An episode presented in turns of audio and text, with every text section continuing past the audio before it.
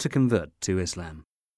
To enter the fold of Islam, all one needs to do is to pronounce the testimony of faith, Shahada, with sincere conviction, being fully aware of its meaning.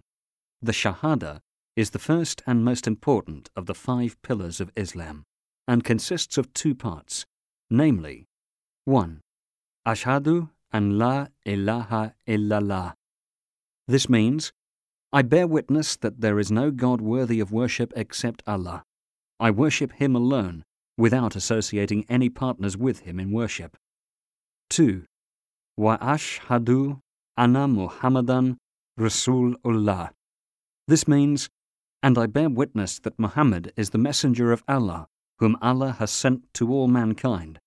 I will obey his commands and avoid anything he has forbidden, and worship Allah according to his law and the teachings of his messenger. Taking a bath. The very moment a person embraces Islam is doubtless the greatest moment in his life, for it signifies his real birth, through which he has come to understand the real reason behind his existence in this life. Now that he has entered the fold of Islam, he is recommended to take a bath, ghusl, washing his entire body with water.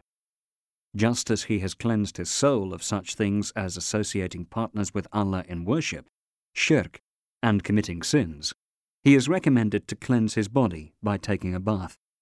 When one of the Arab notables embraced Islam, the Prophet directed him to take a bath.